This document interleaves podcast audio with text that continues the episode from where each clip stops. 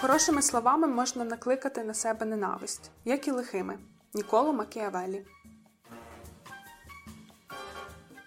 Ви слухаєте подкаст Макіавельки.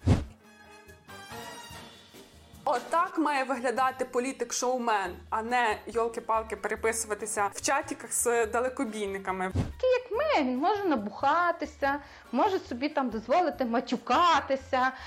Хорошим прикладом хорошого, простого хлопця То він такий, знаєш, метросексуал, такий доглянутий чоловік. католицький фундаменталіст. Він просто виходить на сцену, розвертається до них спиною, знімає штани і показує всім свою дупу. Він каже: заміряйте мені там, що в мене там, який там в мене рейтинг. В обранні президентів за серіалами не ми перші в цьому світі.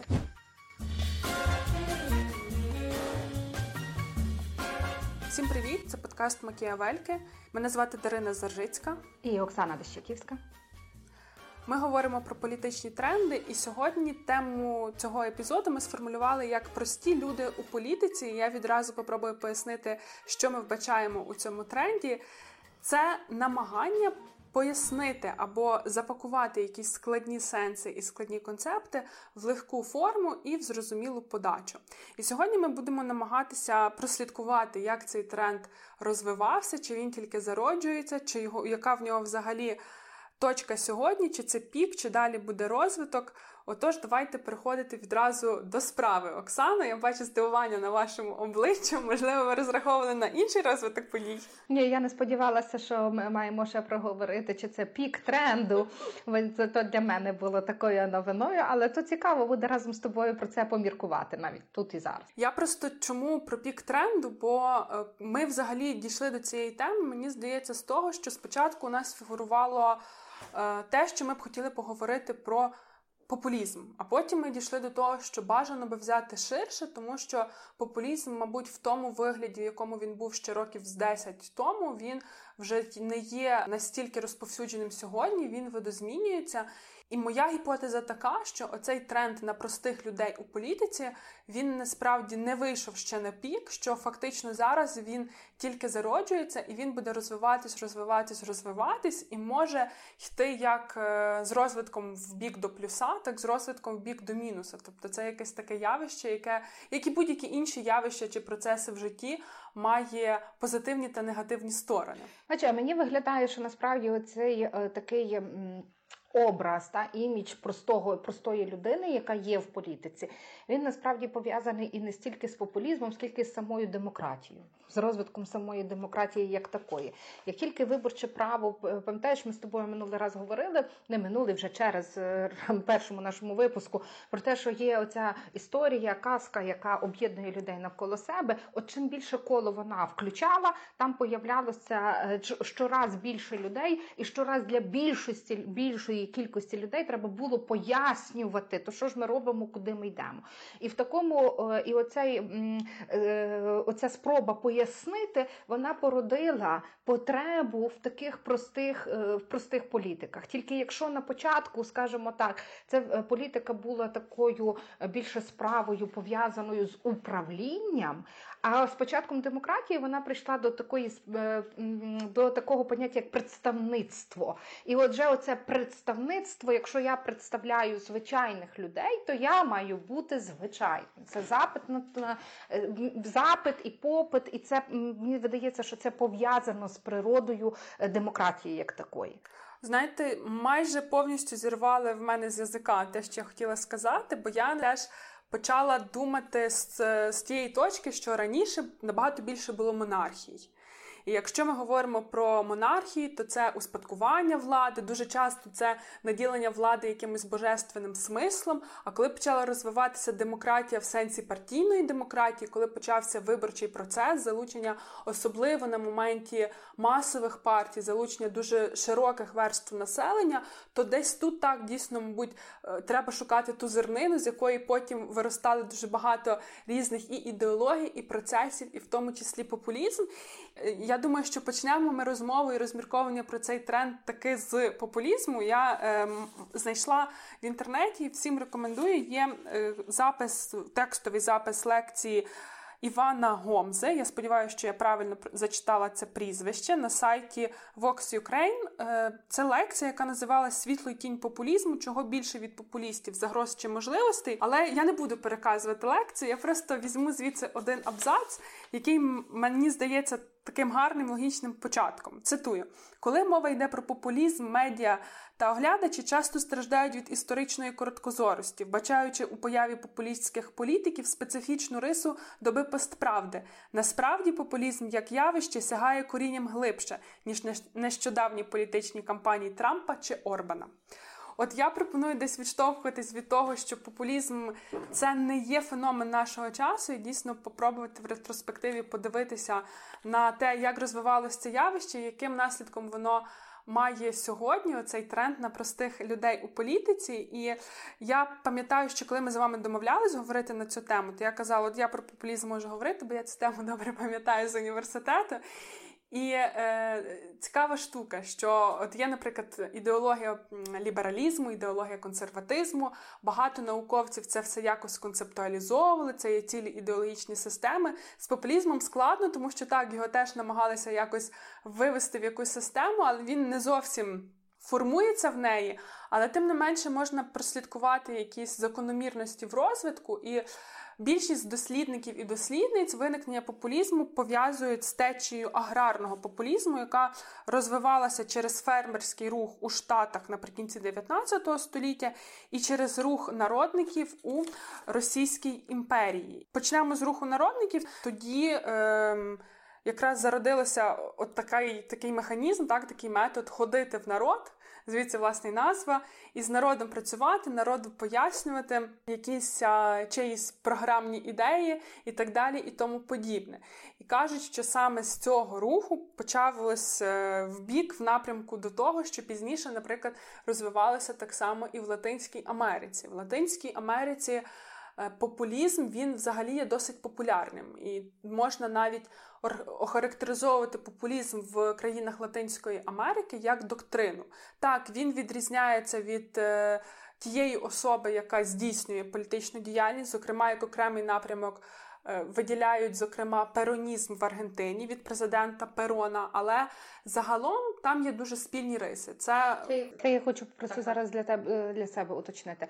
Ти популізм зараз схильно розглядати як якусь окрему ідеологію. В тому числі в контексті перонізму, чи чи радше якогось там е, явища, яке притаманне різним ідеологіям? Я це буде не стільки, мабуть, моя думка, як е, посилання на ідеї інших аналітиків та аналітикинь є поділ. Можна популізм вважати як політичною ідеологією, але це дуже притягнуто за вуха. І інше, те, що називають політичним популізмом, це так так би мовити, стиль політики. Тобто, фактично можна зробити якийсь поділ і сказати, що, зокрема, от в країнах Латинської Америки популізм можна вважати навіть якоюсь системою цінностей. Тобто там є. Е, там є багато спільних рис, так тобто це обов'язково закручування всього навколо питання землі. Це така сильна особа політика, яка є в популізмі, як в політичному стилі, але для країн Латинської Америки так само характерним є й те, що це така позиція активно проти різних міжнародних корпорацій. Але е, тут знову ж таки, бачите, я сказала, що я посилаюся на аналітиків та аналітикинь, але я так само, мабуть, можу з ними війти в суперечку, тому що я собі зараз подумала про те, що це ж ем, формується все тією реальністю, в якій працюють ці політики, так, там переважно чоловіки. І є проблема з цими корпораціями міжнародними. От вони виливаються в якусь позицію проти. Тому, мабуть, таким можна зійтись на тому, що це не варто розглядати популізм як якусь окрему політичну доктрину чи ідеологію. Зрештою, це все були лише намагання окреслити популізм як систему поглядів. Мабуть, зійдемось на тому, що це дійсно просто стиль політики. Ну, якщо дозволиш, то мені видається, що там можуть існувати дуже різні погляди. І Я знаю також декількох авторів, які вважають, що популізм можна вважати якоюсь там ідеологією. І ті, які розділяють, що він може бути то правий, то лівий, то ще якийсь там залежний від ідеології. Але мені видається, що так само якщо говорити от в контексті тренду на і на оцих простих людей в політиці, політиків, які мають оцей образ простої звичайної людини, то мені видається, що якщо цей тренд і популізм, вони все-таки поєднані, але в той в той час досить різні. Я поясню, чому мені видається, що такий популізм, і чому він стає загрозливим саме зараз. Е, він бо я вважаю, що він загрозливий саме зараз, тому що він є, є явищем, який руйнує е, інститути. Він фактично як іржа, е, яка накопичується от зараз на оцій нашій системі інституцій, і він е, має такі високі задатки для того, щоб підірвати цей устрій. І якщо чесно, ми ну багато ми зараз говоримо, і то недосконалий, і то недосконалий рівень довіри падає, і системи, і і все. Але ми так само маємо розуміти, що ця система, завдяки цих систем інститутів, ми поки що тримаємося. Та ми маємо ту рамку, в яких ми як суспільство виживаємо.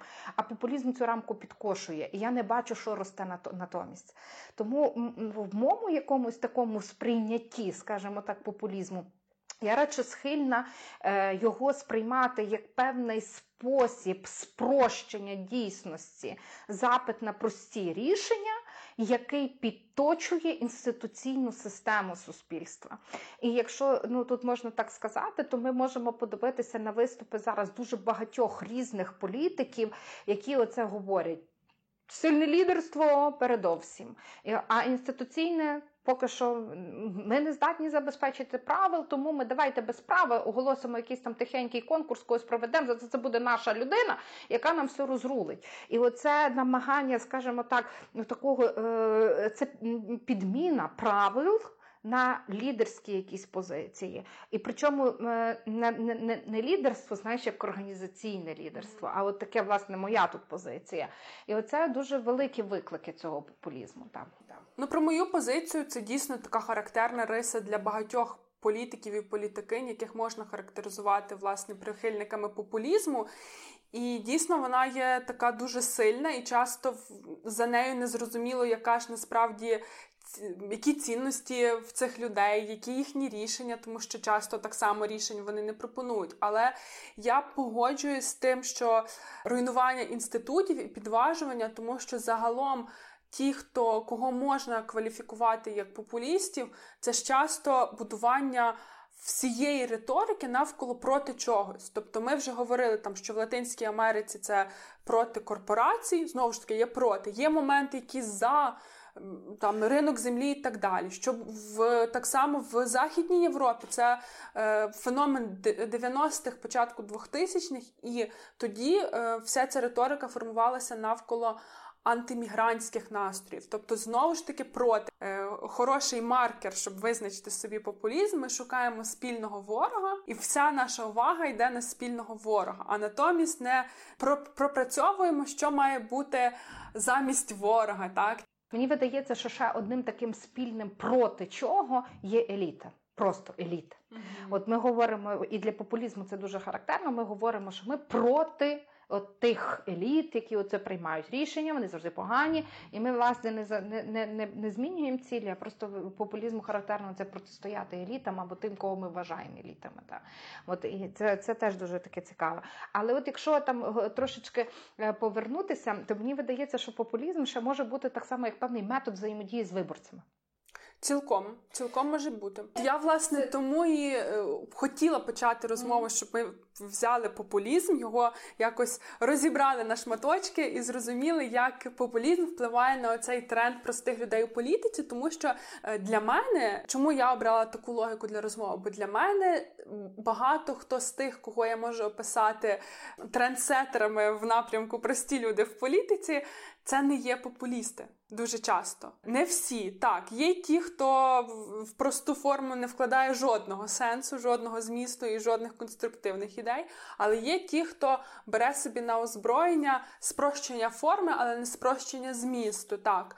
Але е, чому з популізму почала? Бо мені здається, от давайте ще подумаємо про те. От знаєте ви якихось таких класичних популістів, які були як би це сказати, які були успішними політиками в сенсі того, що вони ставали decision-мейкерами. Бо я коли думаю про популістів, це для мене майже завжди якісь такі фріки, які дуже галасливі. Може, фріки за сильне слово і не зовсім коректне, але це дуже галасливі політики, які так вони можуть входити, долати оцей е, виборчий бар'єр, входити до парламенту. В якийсь момент вони можуть бути важливими з точки зору формування коаліції чи не формування коаліції під час якихось окремих голосувань, але їхні політичні сили є не настільки важливими в цьому такому політичному ландшафті, який будується. Ну, дивися, я е, тут ще скажу одне дуже таке ще одну сильну відсилку. Мені видається, що бо я сказала з того, що насправді цей тренд простих людей, про яких ми говоримо, він почався з демократії, і я думаю, що демократія сама по собі вона е, від початку заснування мала в собі закладений оцей конфлікт. Бо з одного боку ми обираємо управлінців, які повинні приймати якісні рішення, розуміти складні ситуації, розуміти розуміти про те, що їх треба поступатися інтересами чиїмось заради якогось спільного. А з другого боку, цей конфлікт пов'язаний з тим, що ми вибираємо. І то, якщо ми хочемо, щоб суспільство когось обрало, то значить він має пропонувати щось, що зрозуміле цьому суспільству. І це вже суперечить у цій високій меті десь. І мені видається, що власне цей такий закладений конфлікт е, в цю партійну демократію, яка засновується на партіях і в конфлікті представництва, він зараз просто дуже чітко проступає наступає. Якщо там на початку за рахунок цього поступового розширення він не був таким видимий, то зараз він дуже видимий. І тут я так само би хотіла відзначити те, що відповідно оцей, грубо кажучи, популізм як метод він змінювався. Спочатку це був оця така експертність, яка пропонувалася для виборців. А зараз це вже не експертність, це більше продається якщо можна так сказати, представництво. Що я от буду вас представляти якнайбільше, я буду говорити від вашого імені, я представлятиму ваші е, ваші інтереси. І я е, я хочу сказати, що насправді думаю, що це специфіка. Е, ми якось, ми, як спільнота, ми якось так дуже швидко прийняли те, що в політиці можуть діяти ринкові механізми оці ринкові механізми, як е, що таке е, для нас ринок, вибори перетворилися в ринок. Тільки там ходив товар е, голос замість грошей. І отут ми почали шукати позиціонування, маркетинг, продаж. І оце, і, звідси з'явилася оця потреба е, в такому іміджі, як простих простих людей. Та? І він почав просуватися.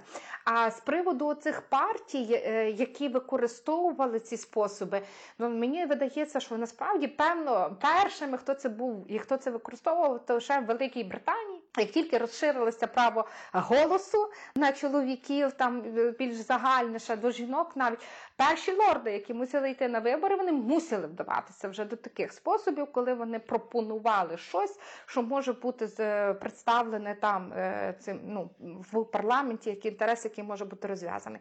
А з приводу таких, е, знаєш, партій мені щось подає зразу Ляшко з партії радикальної в нас на, на, на думку, тому що ця політична сила вона пропонує програм, ніби програми якісь, але з другого боку, все, як вона взаємодіє з виборцями, це от суто популістичні тези, гасла, навіть візуал.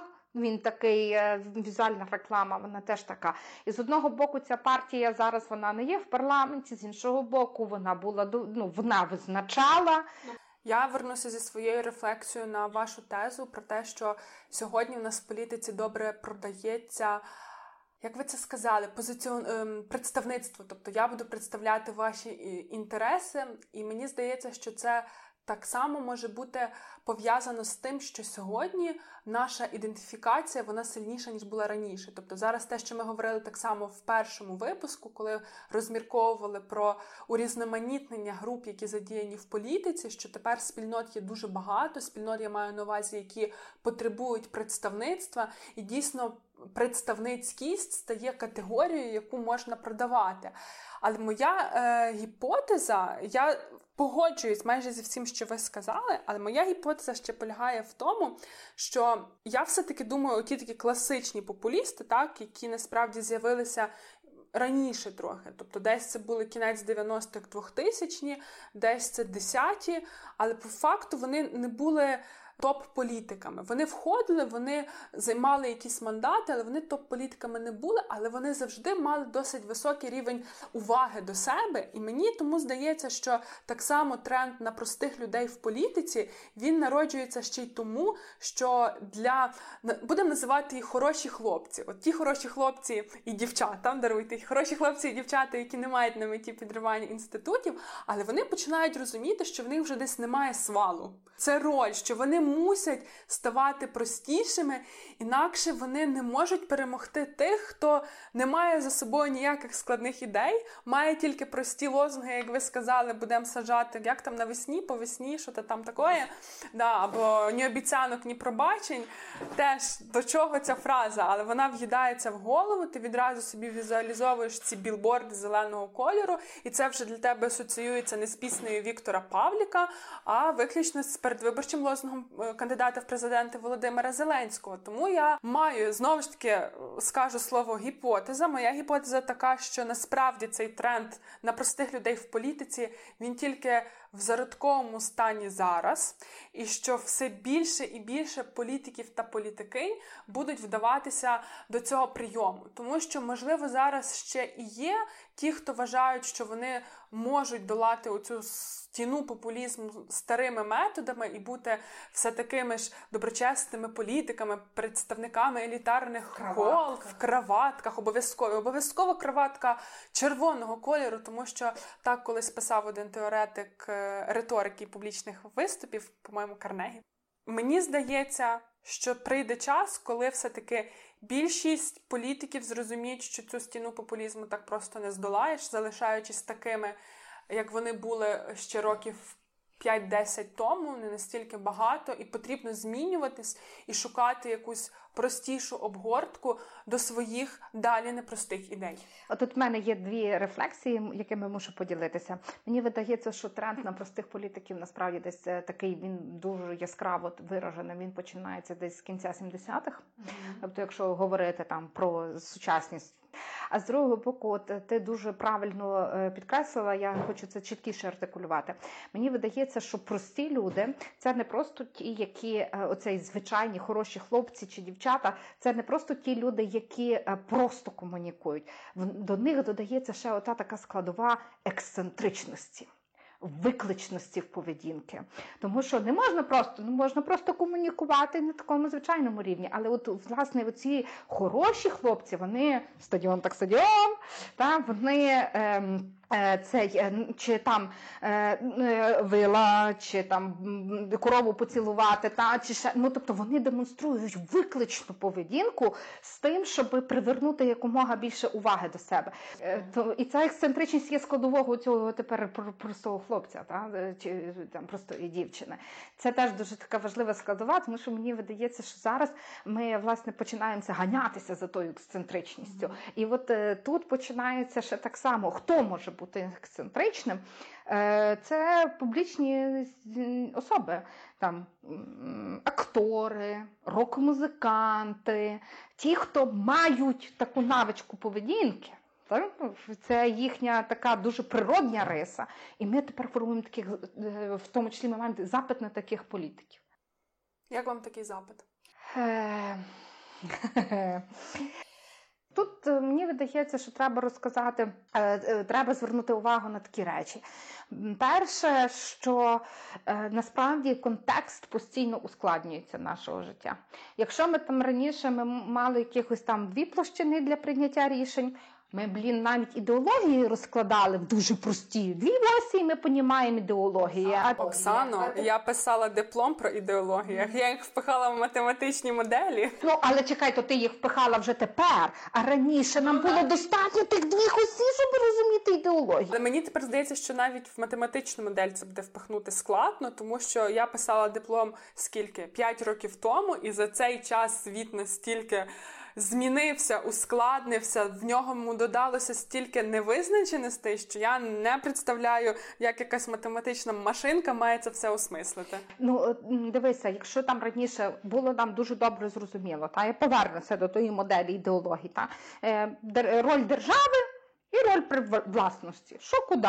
І ти розумієш весь світ, і ти розумієш вимірність прийняття рішень. Сьогодні цього недостатньо. Ти мусиш врахувати соціальні групи різні, ти мусиш врахувати глобальний контекст, ти мусиш врахувати клімат змін, екологію і всяке таке, і і купу всяких таких різних речей, які і, і цей контекст він кожного кожнісінького дня ускладнюється. Е, ну ти не можеш жити в стресі, і люди не можуть жити в стресі. Вони починають шукати, е, вони не хочуть, щоб Боже, так все є складно. Ще тут мені давайте тут мені розказуйте про те, що все сложно.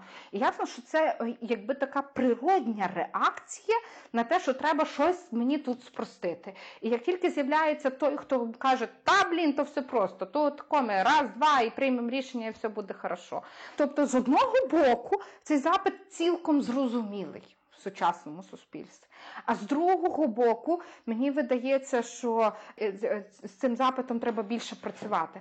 Е, от Чому з'являються прості хлопці? Бо вони хочуть прийти до влади з якомога меншою кількістю затрат на виборчу кампанію. І вони кажуть людям, що є їхнім інтересом. Насправді це може не бути інтересом. Для того, щоб йти в політику, треба вміти зібрати той інтерес. І от знову ж таки, звідки взявся популізм і чому він такий зараз популярний? Та тому, що ми вже декілька десятків років дуже мало працюємо з артикуляцією інтересу, а більше з нав'язуванням інтересу. І коли ти в якийсь момент ти просто перестаєш розуміти, хто коло тебе, і що йому насправді болить. І тому той, хто відчує оцю слабіночку, одну, не всі, він виграє Брексит. Ну і плюс Якщо ми звернемося до української реальності, то в контексті нав'язування інтересів і відсутності артикуляції інтересів тут ще дуже добре, точніше, погано грає те, що в нас немає культури досліджень. Переважно в нас е, в нас не до кінця зрозуміли оте проблемне поле, і мені здається так само, що це потім мінус і для самих політиків та політикинь, тому що вони не розуміють ні суспільних настроїв, ні важливості питань. І виходить якась така каша з незрозуміло чого. Я тобі скажу, мені видається, що це дуже важлива проблема, і вона характерна не тільки для України. Мені видається, що знаєш, ми зараз зайшли в такий час, коли дуже багато технологій. Ми можемо зібрати дуже багато даних, але проблема кореляції цих даних і проблема інтерпретації цих даних. Коли зараз приходить якийсь політик, він каже: Заміряйте мені там, що в мене там, який там в мене рейтинг, хто мене там любить, хто мене не любить. І, Але він не копає, він не копає глибше. Він не дивиться ні на якийсь там ціннісний потенціал, ні на розвитковий потенціал цього цього електорату. Він приходить і каже, дайте мені оцю даність. От вона, все. А потім, блін, а звідки вони взялися, ті мої виборці? А куди вони втекли? Це е, так, і це таке дуже важливе питання. Але знаєш, їхня головна помилка, мені видається, це проблема в тому, що вони не, не, не шукають і не пояснюють, а кажуть, дайте більше даних. Давайте ще одне опитування. І те опитування, воно знов іде як в суху землю, тому що ти, ну, тобі потрібна кореляція, потрібна інтерпретація, щоб це розуміти. Але з цим доволі складно працювати. Мені видається, що зараз ми спостерігаємо, і це мені видається не тільки український контекст, але ми зараз оце спостерігаємо, коли кількісне дослідження переходять в якісні або шукають якоїсь такої якісної, якісного вимірювання. Мені дуже цікаво спостерігати, наскільки. Популярнішими, наприклад, за соціологію стають фокус групи і глибинні інтерв'ю бо вони дають насправді оце розуміння або якусь кореляцію. І це теж дуже такий цікавий феномен. Ем, він докотиться або докочується вже до України і буде в нас е, насправді. І ми теж будемо спостерігати за цими причинно-наслідковими зв'язками. А це означає, що в нас теж можуть появлятися зовсім інші е, звичайні люди. Ну і в нас е, це теж для нас хороший вихід у ці якісні дослідження, тому що будьмо відвертими, але суспільне сприйняття соціологічних досліджень воно радше є негативне, ніж позитивне. І мені здається, мало хто погодиться, наприклад, якщо кількісне опитування і це рандомних людей потрібно. До нього залучати, потрібно, щоб вони приділяли досить багато часу. Ковід тепер цьому сприяє. А плюс в нас не мають її звички. Це так само, як знаєте, як в Штатах для них дуже популярний спосіб фандрейзингу, як і спосіб опитування телефоном. От вони по телефону можуть дати банківські реквізити і зробити благодійний внесок. Я собі уявляю в нас по телефону щось зробити. Те саме буде з соціологічними дослідженнями. І от якщо брати вже до уваги оцей якісний вектор, мені здається, що це теж може бути вихід в цій ситуації, і що, можливо, в нас таке буде з'являтися трохи більше досліджень, які нам самим відкриватимуть очі на нас самих. Дарина Заржицька, Оксана Дащаківська. Подкаст Макіавельки. Ну, я так трошки перекину місточок до, до іншого блоку, може іншої теми, про що там зараз запропоную тобі поміркувати. Але ось е, насправді е, ти кажеш, що культура інша, взаємодії інші, там телефонне опитування може й добре. Я думаю, що в Америці так часто не дзвонять, що ваш син попав в поліцію. Та? Тому е, тому добре, що в нас того нема, бо це застерігає від якихось більших ризиків, які в нас можуть бути. Але от я хотіла власне перекинути місточок до того, як ти бачиш, що оцей образ простого хлопця чи там політикині, та він залежить насправді від між е, від місцевих міфів, національних стереотипів, Абсолютно. якоїсь такої культури. Може, ти е, ну я почну, якщо ти дозволиш. Я вам тільки просто mm-hmm. скажу е, так закину, як як почати, тому що ми ж вчора зідзвонювалися, якраз обговорювали вибори в Польщі, і ви про кількох політиків говорили, що він себе характеризує, описує як католицький фундаменталіст. Я собі подумала, дійсно, ці прості люди вони ж різняться від країни до країни, тому що я собі уявляю, що десь. Та навіть в нас католицький фундаменталіст, ну це було б, м'яко кажучи, дивно. Ну добре, давай почнемо з Польщі, хоча я хотіла з штатів. Давай, але давайте зі штатів. Окей, я збила всі карти. Нічого страшного, але е, в Польщі насправді цей імідж теж цей імідж такого простого хлопця. Він теж доволі популярний, і тут теж дуже цікаво, тому що спостерігається дуже чітка така сегментація, е, орієнтованість на дуже конкретних виборців. Наприклад, я е, вчора ми говорили про Павла Кузіка, Кукіза, перепрошую, Павла Кукіза, який є рок-музикантом. І в 2015 році він дуже е, він несподівано набрав 20% на Виборах президента е, Польщі це був дуже такий високий насправді результат. Він його надихнув створювати свою політичну партію. Е, в цих виборах, які зараз відбуваються в Польщі, він участі не брав, але тим не менше він все-таки був депутатом польського сейму і провадив оцю свою політику. Мені видається, що він дуже він власне такий правий чоловік, який е, відстоює цінності родини, який відстоює там національні цінності Польщі. Але що цікаво, що все-таки рок-музиканта не так легко назвати своїм хлопцем.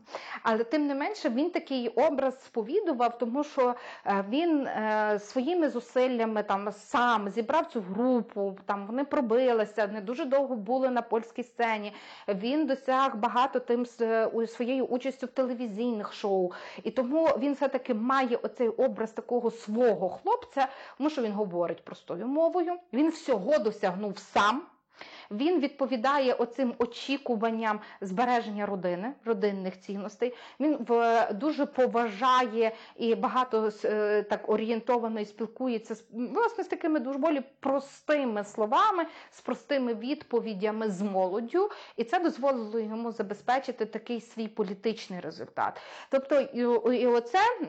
А насправді теж такий, тобто бути своїм е, хлопцем в Польщі це досягнути чогось своїм шляхом, своїми руками, е, добитися самому і в той же час бути таким близьким дуже до родини. А я хотіла сказати про американський приклад, бо я думала про е, Сару Пейлін, та, про яку я теж вважаю, що вона теж здобула оцей високий політичний результат завдяки оцьому пропагуванню цього образу простої людини, звичайної людини, тому що вона.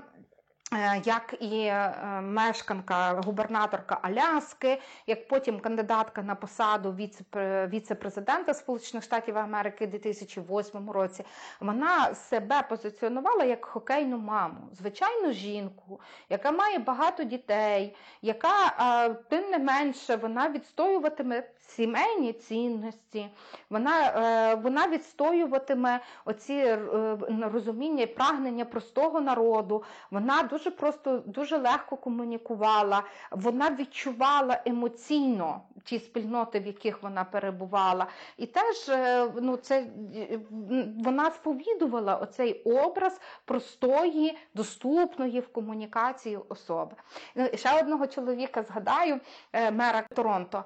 Ще один образ такого простого політика, який взагалі зовсім не типовий по відношенню до сімейних е, цінностей. Роб Форд, мер Торонто.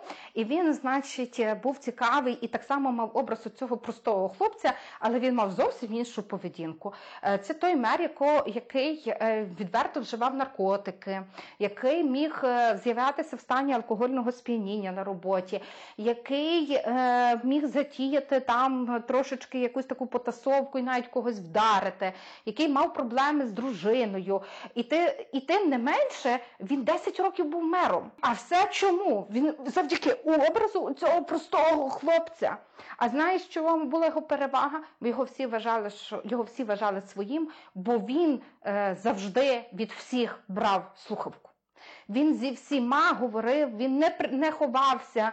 Я не знаю, про що він говорив. Але насправді оцей образ такої доступності, розмов, розмовляти з усіма своїми виборцями, він зберігав його протягом виборчої кампанії і потім переносив це з собою вже під час е, врядування, управління містом. І отакий, оцей, оця коротка дистанція, насправді, не зважає, не зважаючи на те, що він рядував та і демонстрував такі хиби, то що ми прийнято вважати хибами людського характеру. Але для для людей це теж був образ свого хлопця. Бо він такий, як ми. Він може набухатися, може собі там дозволити матюкатися. От та і, і, і він залишався таким своїм, дуже своїм хлопцем. Насправді, тому та це мені видається, що цей образ свого хлопця він дуже залежний від оцього контексту тексту історичного періоду, бо я собі так думаю, що е, Місіс Квін теж е, популярний серіал про першу жінку медика. Та? Е, вона навряд чи би зійшла прямо за свою, коли б пробувала за політи, братися за політичну кар'єру. Е, ці оці образи вони дуже залежні, і від країни до країни вони будуть змінюватися. Ну, я, як Роб Форд, колишній мер Торонто, я б не стягнула, бо я людина, яка не бере слухавку від незнайомих номерів, тому я би просто не витримала цього всього. Це була б як смерть від тисячі порізів, чесно сказати. Мої оті улюблені в мене також будуть прості хлопці в політиці. До речі, до гендерного аспекту цієї простоти, я думаю, ми ще зараз повернемося. Але в мене ті приклади, які мені дуже подобаються. І я якраз підбирала так, щоб це було в моєму розумінні те, що я називаю плюс від тренду прості люди в політиці. Це якраз загортання складних, непростих сенсів, непростих ідей і рішень в доступну форму і в таку, я б навіть сказала, люб'язну манеру комунікації зі своїм електоратом, а потім зі своїми громадянами та громадянками. І перший чоловік, про кого я хочу згадати, це також мер. І ми поїдемо в Боготу, країна Колумбія. І багато світових медіа розповідають про те, що на початку 90-х це місто було, якщо м'яко сказати, то не найліпшим місцем в світі. а Якщо сказати прямо, то там все було дуже і дуже плачевно. Високий рівень суспільної анархії, кримінальна ситуація теж була дуже складна, і це було в суспільстві загалом, а так само. Всі ці характеристики вони проникали фактично в кожну установу. От комусь з університетів Боготі було зібрання е, студентів та студенток, якраз в них теж наростали і йшли до накалу всі ці настрої, анархічні і протестні. І це було просто на межі з якимось таким безладом, бардаком і взагалі незрозумілістю. І назустріч прийшов ректор, який їх не міг просто ніяк вгамувати звичними методами. І він зрозумів, що треба діяти незвичними методами. І тут увага! Ректор університету хоче вгамувати своїх студентів та студенток. Його ніхто не слухається. Він просто виходить на сцену, розвертається до них спиною, знімає штани і показує всім свою дупу. Таким чином всі замовкли.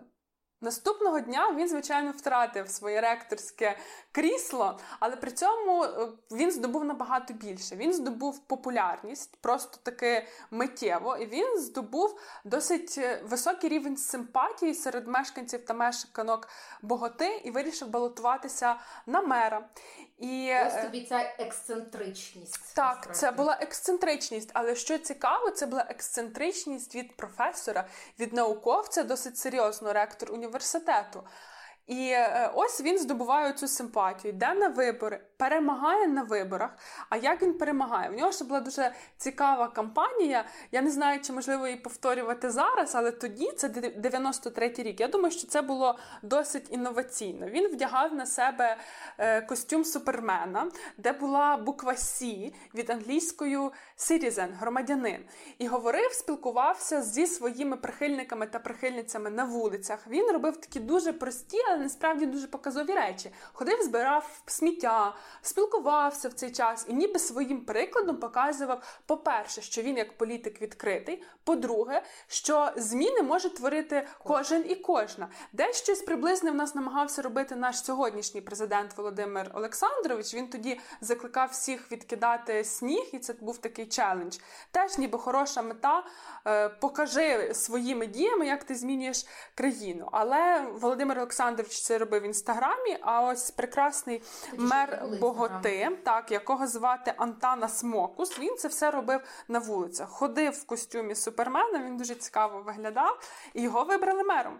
Що він робить? Він коли перша його дія, він, по-перше, розпустив е, всю поліцію через її корумпованість. Але ем, якби поліція не надавала особливого порядку суспільному хаосу, а тут без поліції взагалі це все було жахливо, особливо що стосується ем, дорожнього руху. І його дія. Він розуміє, що треба якось це все впорядковувати. Він наймає 400 мімів які починають зображувати регулювальників, і своїми виразами, своїми зіграними акторськими емоціями передають своє ставлення або портрет тих, хто порушують правила дорожнього руху, чи правила поведінки на дорожній частині, чи взагалом правила поведінки в громадському просторі. Це ж теж дуже такий ексцентричний крок, це дуже яскравий крок. Якби сьогодні, якби тоді, в 93-му році, був інстаграм, то сказали би інстаграмний крок, а навіть більше крок для Тіктоку. Це ж можна стільки переглядів назбирати. Але за цим всім, за цією простотою і ексцентричністю, насправді стоїть, мені здається, немаленька аналітична робота для того, аби викристалізувати проблему, її звербалізувати, її проранжувати як одну з основних і зрозуміти, що треба зробити в легкій формі, аби для мешканців і мешканок це стало показовим, і вони перейшли на твою сторону не просто, що вони тебе підтримали, але вони готові підтримувати надалі твою політику. Мені здається, що. Якщо би й надалі оцей тренд простих людей в політиці розвивався таким чином, то це було просто прекрасно. Я тут хочу сказати, що дуже рекомендуємо всім нашим слухачам, слухачкам подивитися фільм Перетворення Боготи, бо там можна якраз дуже чітко візуалізувати ці всі кроки, які робив мер Боготи. І зараз я тут хочу сказати ще дві штуки.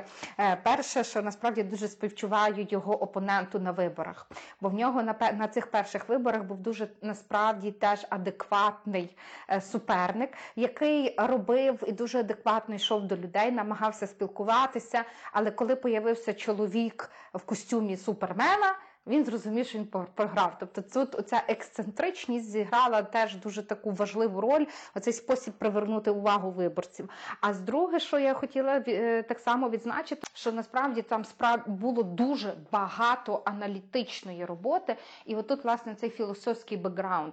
Тому що ці міми вони з'явилися не просто так.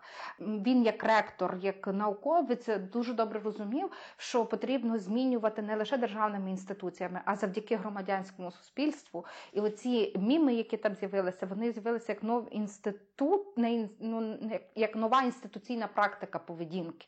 І вона виходила не від державних інституцій, яких вже не було довіри, а власне від акторів мімів. І оце це, це, це теж надзвичайно цікавий крок. Якщо дозволиш, я скажу так само про е, те, що Про Уляну Супрун. Бо мені видається, що Уляна це теж приклад такого е, простої людини, звичайної людини в політиці, яка теж улюднює політику, робить її знаєш, такої з божественної діяльності, діяльності дуже людською і зрозумілою. Мені видається, що Уляна це ж приклад тої такої простої людини, яка спілкується з вибор з людьми, з громадянами, з е, громадянками зрозумілою мовою. Е, її комунікаційна кампанія, її Фейсбук, е, її вигляд навіть зовнішній, він відповідає оцьому образу такої простої людини. І разом з тим вона зберігає оцю таку коротку дистанцію, людяність у спілкуванні. І знову ж таки, скажімо так, ми почали про медицину розуміти більше завдяки ну, управління оцією цією сферою, завдяки Уляні Супрун і розуміти, які там виклики є. Е, ну Тут можна, звичайно, закинути, що для багатьох людей вона залишається незрозумілою і її там досі звинувачують в е, там, в якихось незрозумілих діях. Але тут оце, оце, оця цільова група. Та? Е, бо Наприклад, ще в Польщі є ще один е, чоловік, якого теж згадували. Він був кандидатом на виборах цей раз президента е, в Польщі, власне, які відбувалися не так давно. Перший тур відбувся. Він набрав лише 6%. Е, Кшиштоф. Але тим не менше, ви ви про нього розповідаєте? Я зараз загуглю, як його звати. Блін, я загуглила наперед, але я не на тому листочку. Не страшно. У нас техніка при нас зараз все знаємо. Так, от е, він теж позиціонувався як певний католицький фундаменталіст, як оцей людина правого толку, як свій хлопець. Але ну, наприклад, я б його мені важко спозиціонувати його прямо як своїм в Україні, бо це чоловік, інструктор. М- вітрильного спорту. Він такий, знаєш, метросексуал, такий доглянутий чоловік. Звати його Кшиштоф Босак. Так, Кшиштоф Босак, дякую. І він, власне, це це теж, знаєш, коли там ще вчора е, ну, подивитися на Олега Ляшка, який позиціонує образ простого хлопця, який не носить там е, піджаків, йде до людей в гумовцях. Та? І тут Кшиштоф, який там доглянутий інструктор вітрильного спорту, і той, той свій хлопець але в них просто дуже різні контексти. Так само Уляна вона ставала для своєю, для так само для дуже конкретної цільової цільової групи. Тут е, ми бачимо, що цей образ простої людини він так само фрагментує дуже сильно, але і дозволяє зберігати там оцей образ для якоїсь дуже конкретної групи. Ну і ще одним для мене прикладом, хорошим прикладом хорошого, простого хлопця але з непростими рішеннями є Барак Обама. І е, ми з вами все там робимо якісь відсилки сьогодні до соціальних мереж, до інстаграму, до Тіктока. Але е, я так само знаю, що е, ви про це говорили мені, що немалу роль в в розвитку тренду простих людей в політиці зіграло телебачення. Барак Обама він якраз теж говорячи про нього, можна зачепити тему телебачення, тому що є досить багато дослідницьких аналітичних матеріалів, які пов'язують можливість обрання. Барака Обами президентом з тим, що у 99-му році в Сполучених Штатах Америки створили такий серіал, називається West Wing. Це був період, коли ем, Білл Клінтон добував свої останні дні президентства, і вся країна розуміла, що наступним президентом буде Джордж Буш молодший, і ліберальні кола дуже не хотіли його. Соркін є такий сценарист американський. Він вирішив створити продукт, який буде показувати ідеальну Америку і ідеального президента. І створив серіал West Wing, який має 6 чи 7 сезонів. І е, головним героєм спочатку є президент, який до того був економістом, лауреатом Нобелівської премії в сфері економіки. І це дійсно ідеальна Америка, ідеальний білий дім, де всі люди є меритократами, які здобули владу через свої знання, навички і те, що вони дійсно є професіоналами в якихось своїх вужчих ділянках. Це люди, які дуже ціннісні, які приймають рішення обґрунтовано.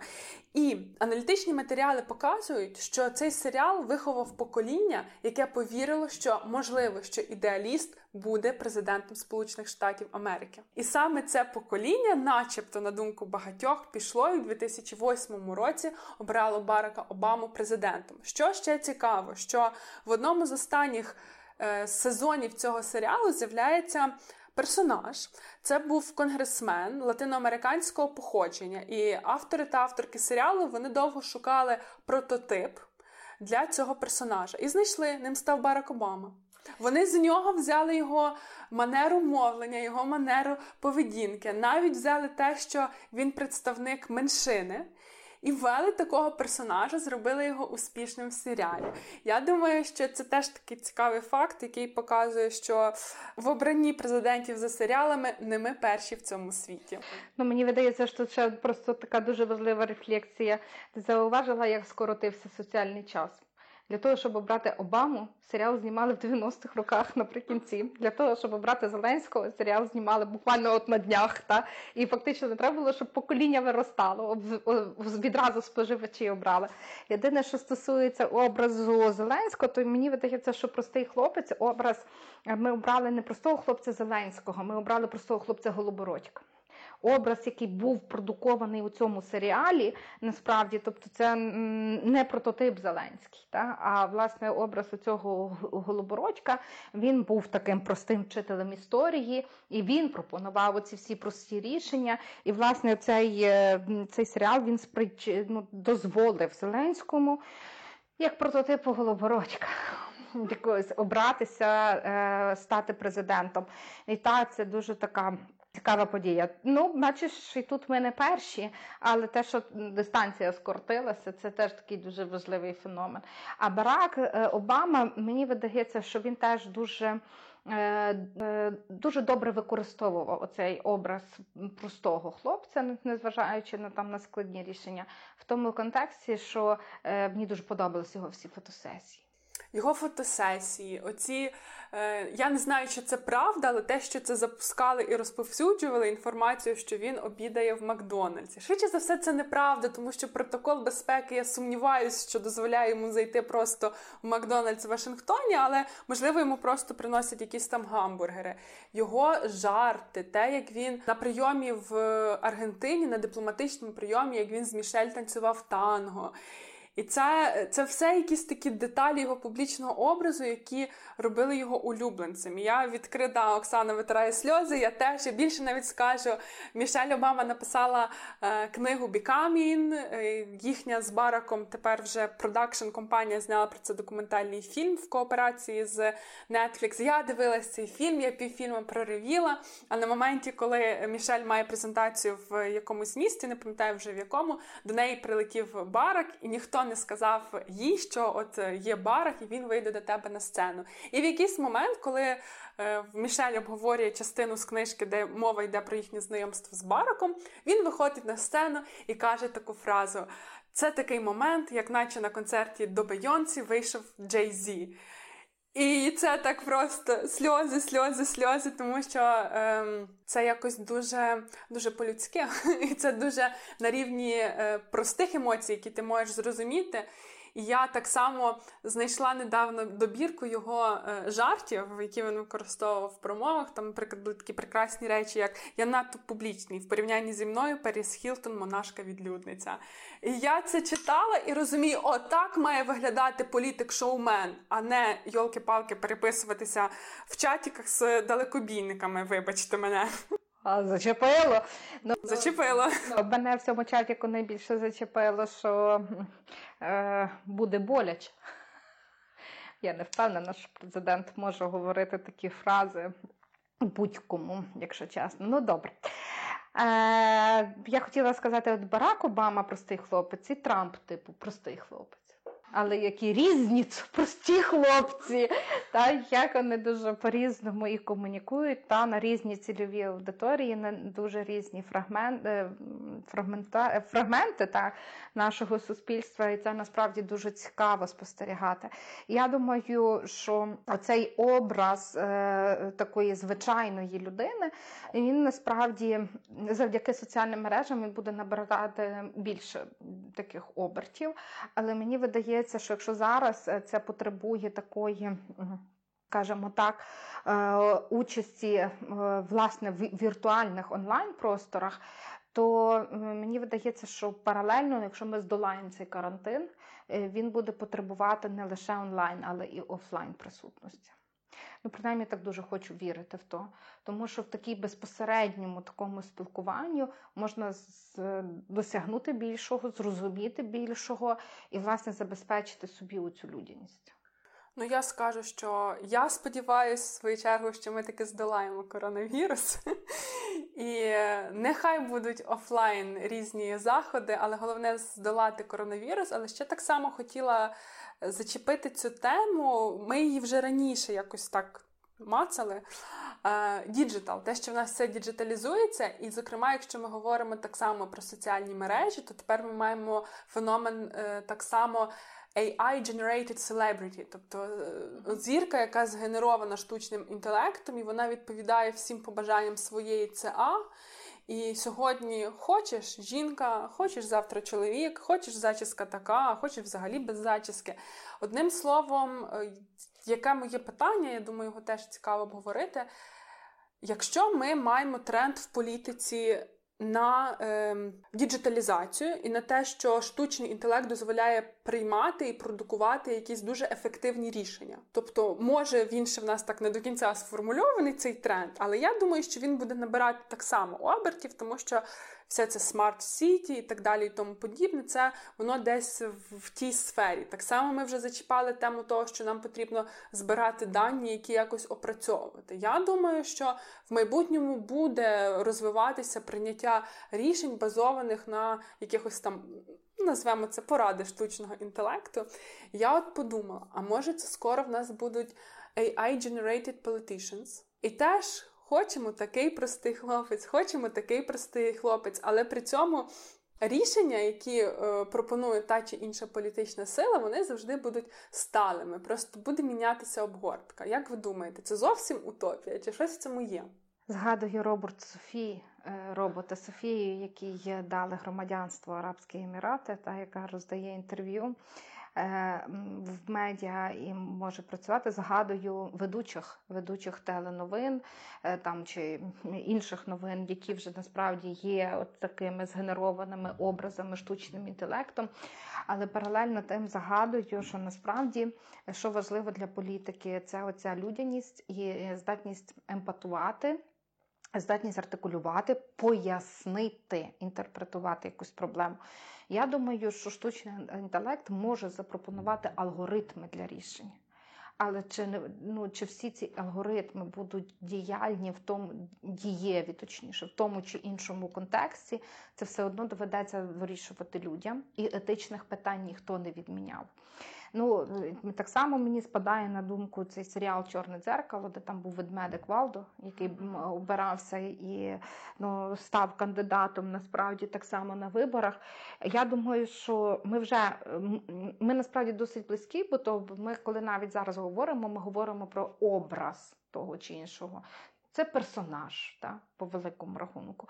Так само. Тому ми ми десь до того близькі, але мені видається, що для нас будуть дуже важливими оці етичні цінності. Це таке дуже людське, воно дуже відмінне. І от, е, власне, етика і буде визначати прийняття рішень. Тому е, не може бути таких якихось речей, які може прийняти штучний інтелект. Ну, дякую, ви мене заспокоїли. Я тепер не буду в боятися нападу машин і смерті від комп'ютерів.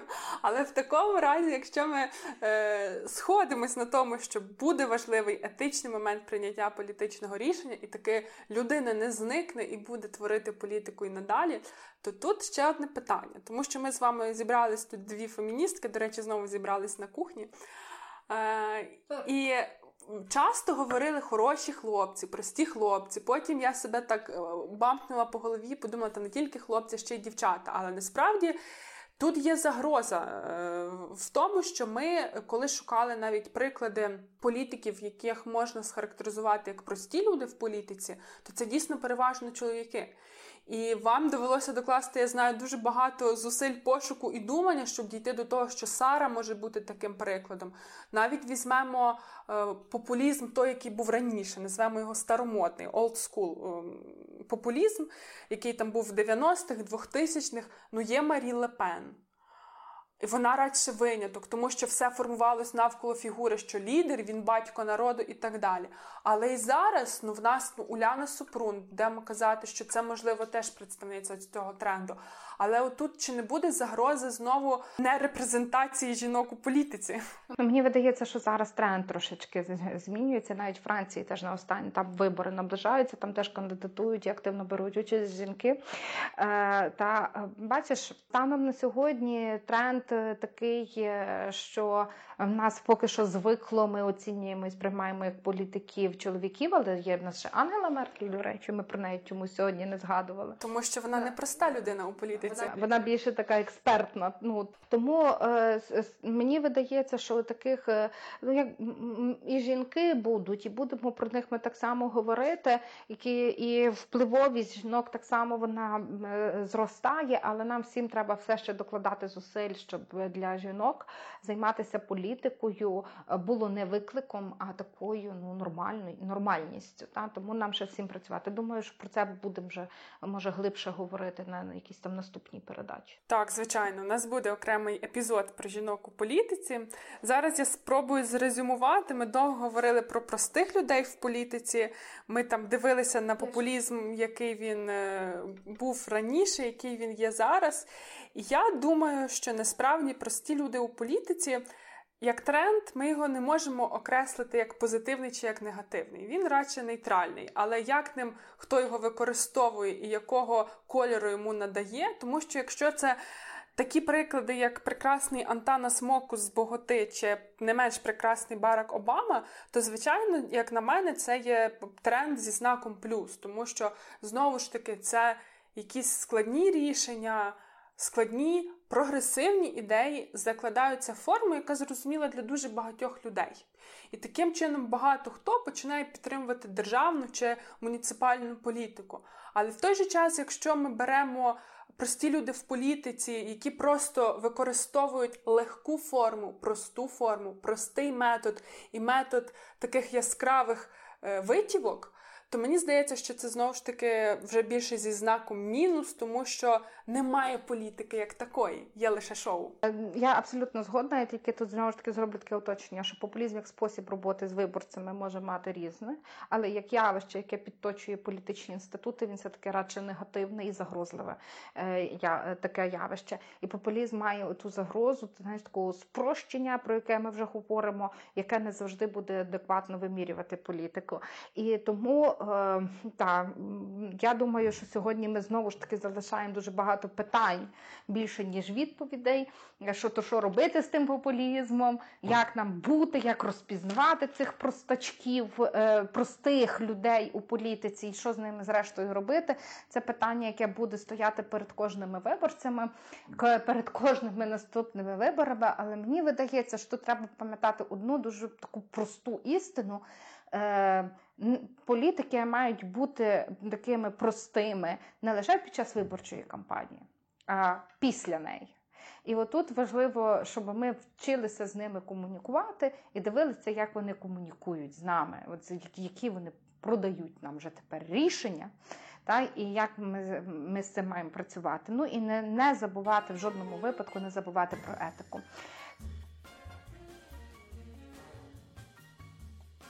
То слухайте нас в iTunes, SoundCloud, Google і Apple Podcast. Ставте лайки, оцінки, залишайте коментарі, позначайте нас з Дариною в сторіс та дописах. Ми то дуже любимо. та. І розказуйте про нас е, своїм друзям, знайомим, рідним і близьким. Дякую вам за те, що були з нами. Почуємось. Па-па!